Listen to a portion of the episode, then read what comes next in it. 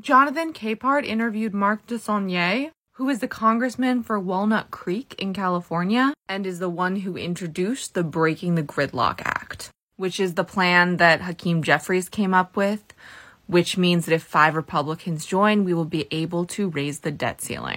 It was by design that the person who introduced this bill was pretty unknown but now we know him. So meet Mark DeSaulnier. Now, California Congress, Congressman Mark DeSaulnier. He's a member of the House Ethics Committee and a former member of the Rules Committee. Congressman, thank you for coming to the Saturday show. For the uninitiated, what is a discharge petition and what is the viability of what you're proposing?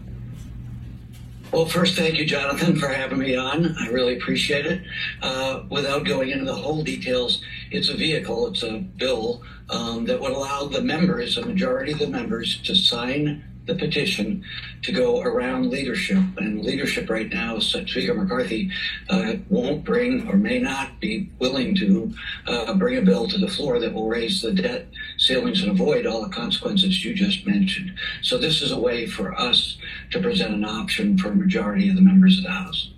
Right. So, as I mentioned in the intro, you need five Republicans to make your plan work to get that discharge petition out. Have you had any conversations with Republicans about signing on? Well, um, I work with my Republican colleagues. I have friendships with many of them. We've discussed this and some of the things that are going on in their caucus. Um, I think that there are five.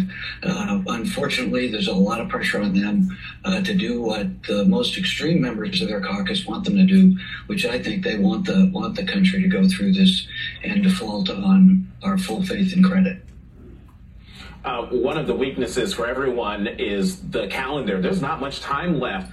Are people anticipating a short term deal? Or, to pick up on what you just mentioned a moment ago, are there people, maybe way too many people on the, on the other side of the aisle, who are willing to let um, the, our economic raft go over the cliff?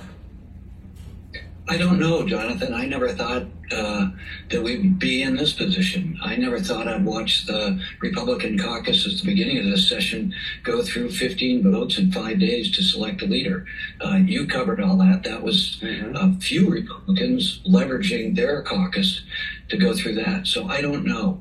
Um, it doesn't. It's incomprehensible to me that they put the country through this you know, Secretary Yellen warned that the United States could run out of borrowing authority uh, around on or around June 1st.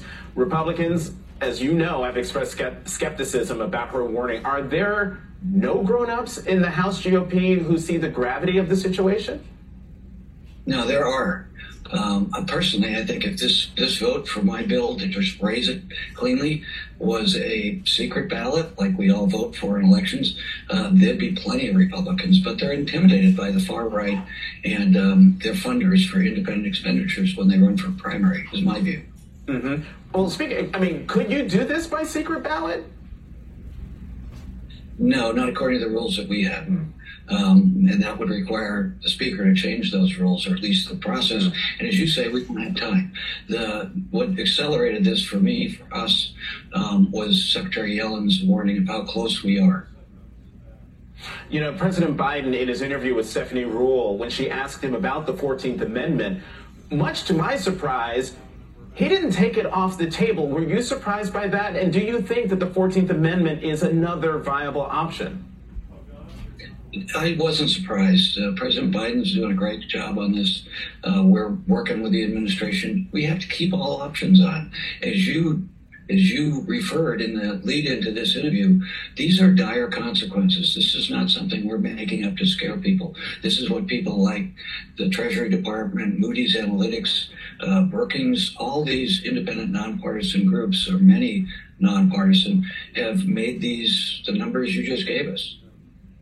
You know, one of the questions um, now uh, that's come up compared to when we went through this in 2011 is the role of Wall Street. Back in 2011, Wall Street was all over Capitol Hill by phone and in person, warning of the dire consequences of default.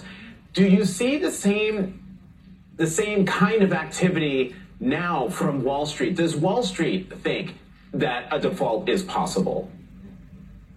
I don't think they have the same kind of influence in the Republican Party. The old traditional David Brooks, your your colleague mm-hmm. uh, on the news hours, that con- right of conservative pro business group, that's not what the Republican Party is anymore. As President Biden alluded to, it's not your father's Republican Party. These are very, very not all of them. That's what we're counting on. We're counting on the responsible ones.